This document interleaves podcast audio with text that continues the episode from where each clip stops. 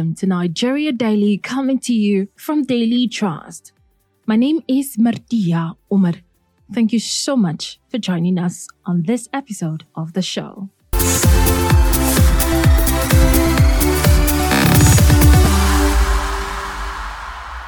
There are concerns over renewed attacks on facilities of the Independent National Electoral Commission INEC in the southeast region of the country as the 2023 general elections approaches. So INEC facilities have come under attacks in southeast states, leading to destruction of thousands of permanent voters' cards and other electoral materials.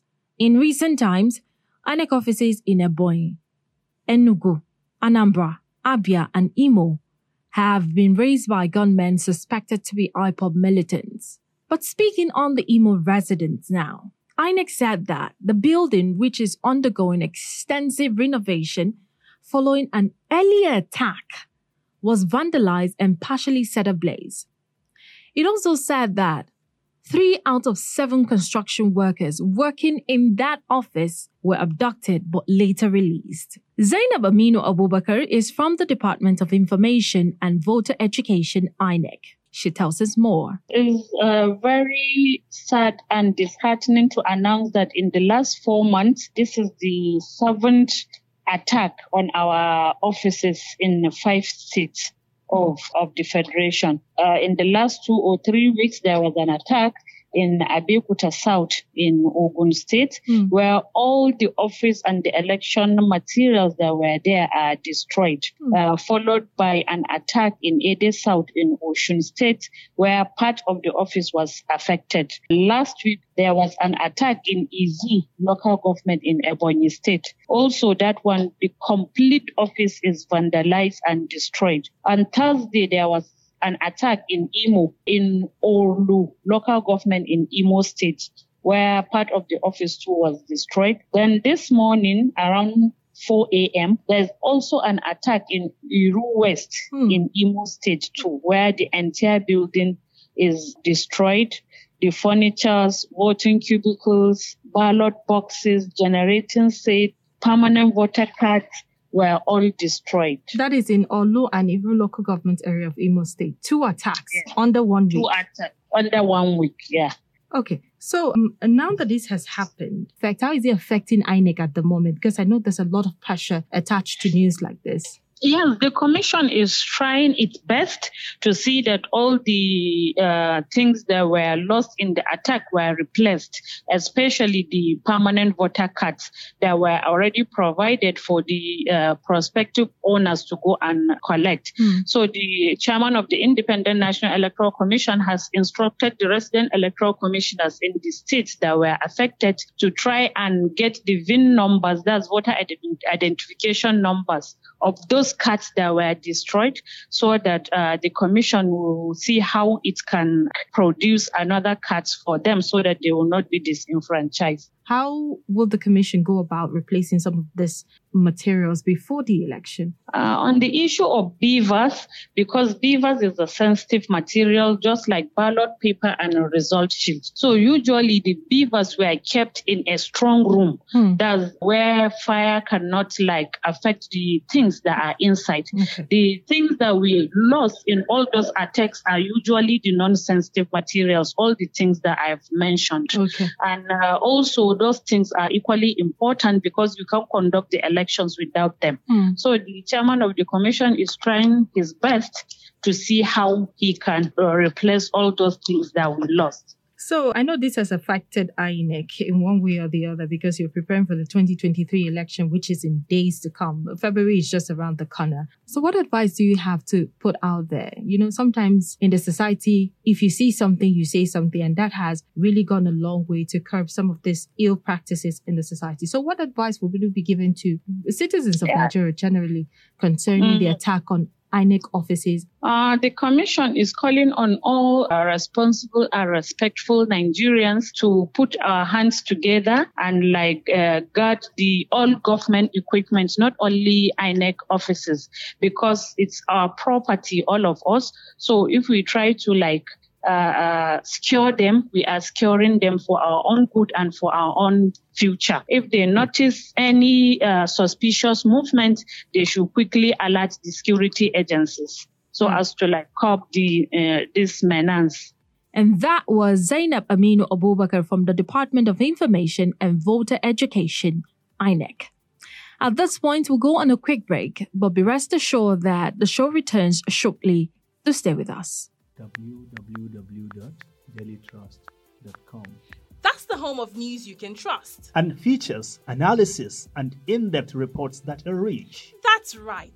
In addition, you can get much more. But how? Let me introduce you to Trust Plus, where you can get added value. And where is that?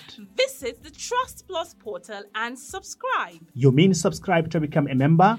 Yes and that entitles you to exciting opportunities. Like what? A chance to connect with Daily Trust journalists to suggest stories you want to read and even contribute in producing the story. Wow. Could you show me how to get a Trust Plus? It's simple. You can visit the portal on membership.dailytrust.com now. Welcome back to the show. This is Nigeria Daily coming to you from Daily Trust. To listen to this episode or our previous episodes of the show, visit the Daily Trust website at dailytrust.com or buzzsprout.com. You can also listen to Nigeria Daily via Google Podcast, Apple Podcast, Spotify, and TuneIn Radio. In this episode of the show, we're discussing the incessant attacks on INEC offices in the southeastern part of the country and how this might disenfranchise the residents in the region come 2023 elections. Now, John Okoro is a public affairs analyst. He speaks with Lillian Ogazi on the development. Take a listen. It's uh, very, very unfortunate that uh, such uh, a thing will happened at a time like this, uh, especially just uh, on the eve of the election, if I may say so. Uh, even though uh, it's uh, something that is of a national kind of uh, crisis, if I may use the word, but you know, particularly in the southeast, is very, very, very worrisome. If you also put into consideration the agitations of the separatists, you know, the IPOB thing, the ESN thing, and uh, the unknown government that all of us are already we're already aware of. Uh, you know, uh, and the the Monday sit at home uh, problem, you know, and so many other issues in the southeastern part of the country, and then coupled now uh, with uh, this kind of uh, arson attack or attacks on uh, INEC facilities at a time like this. That the first impression will be that the people of the southeast uh, because of uh, the separatist agitation by IPOB, may not want to see uh, the general elections hold southeastern part of the country. That, that will be the first impression anyone uh, or the first meaning anybody uh, might read into this happenings, especially the attacks on INEC facilities. Uh, however, I think uh, it's also very important to point out that while the IPOB might be the ones who are spearheading uh, the agitation, and then ESN, that the Eastern Security Network, might be their military or militant arm. But if I remember that the IPOB itself as uh, an entity do not represent uh, the political views of uh, an average person from the southeast. And because, uh, first of all, let us look at the the political structure of the Southeast. You have the five states, and the five states are governed by governors who are affiliated to different parties. If you go to Anambra State, today Anambra State is under APGA, mm. Charles Soludo, Professor Charles Soludo. If you go to Imo State, Imo State is under APC, Hope Uzodimma. If you go to uh, Enugu State, Enugu State is uh, under PDP. We find If you go to Ebonyi State, Ebonyi State is uh, under uh, APC, the Engineer Dave if you go to Abia State, Abia State is under uh, Ikpeazu, who is also a PDP member. So you can see that there is a political structure in these places. And, you know, if you go to local governments, to the local governments are also in existence. So there's a political structure uh, which is pro Nigeria. Do you Yeah. think um, these people, like the IPOB themselves, and I, there's always this notion that if such things keep existing and keep going on, the people obviously are in support of this and are finding a way to cover up the atrocities that the IPOB are committing. So, do you think the people are self sabotaging their chances at the election? You know, Yes, I think it is uh, because uh, based on the peculiar nature, the political structure, and you know the uh, even beyond the uh, IPOB agitation, you also know that uh, there has always been this belief that the Southeast has been marginalized, you know, by the Nigerian project, especially in uh, two, for, since 1999 when uh, all the, all our major tribes, you know, have produced president, but the Southeast is the only area that hasn't, the only geopolitical zone that hasn't been able to to produce a president. You understand? So that thing is there, and it is the issue of producing a president. Uh, eh, for Nigeria, you know, a president of uh, southeastern origin, uh, you know, is also at the heart of the whole marginalization process or the whole uh, ma- marginalization grounds, you know, by the southeast against the Nigerian state, and therefore it is also believed that uh, now, you know, initially, if you look at the, the settings of the political parties, the PDP, the APC, being, okay, the APC is the ruling party, while the PDP is uh, the opposition party. Now, you know, just leading up to the primaries of the political parties, you know, it was believed uh, and assumed then that uh, maybe either the APC or the PDP uh, would uh, zone its presidential ticket to the southeast. But we found out that at the end of the day, uh, the APC chose to zone to the south and then he went to the southwest, while the PDP chose to zone to the north and he went to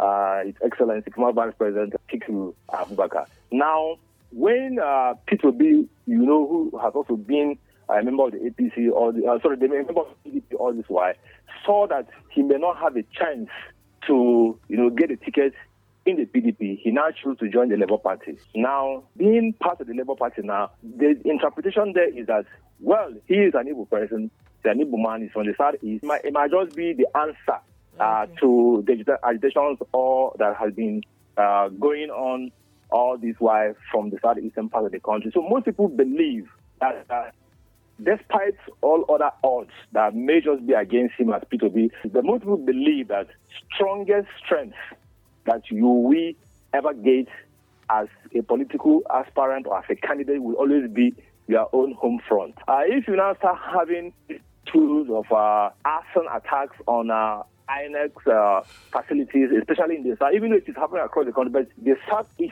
you know, is peculiar because of this peculiar problem that we have over here, you understand, in the south, in the southeastern part of the country. So what is expected is that the political leadership of the Southeast, and therefore it is expected that they will be together and work together for purpose of, uh, you know, having a block vote for Peter Obi. What's your word out there to people in the southeast, especially knowing that they should speak with one voice at this point in time and not sabotaging themselves by disenfranchising themselves? It's one thing to decampaign this person or decampaign who should be your voice, and it's another thing to self sabotage yourself by decam- by um um disenfranchising yourself. Well, I I think basically, I think everything, every, everyone, the electorate, the politicians, and all other stakeholders in the south, in the southeastern part of the country, uh, must embrace peace.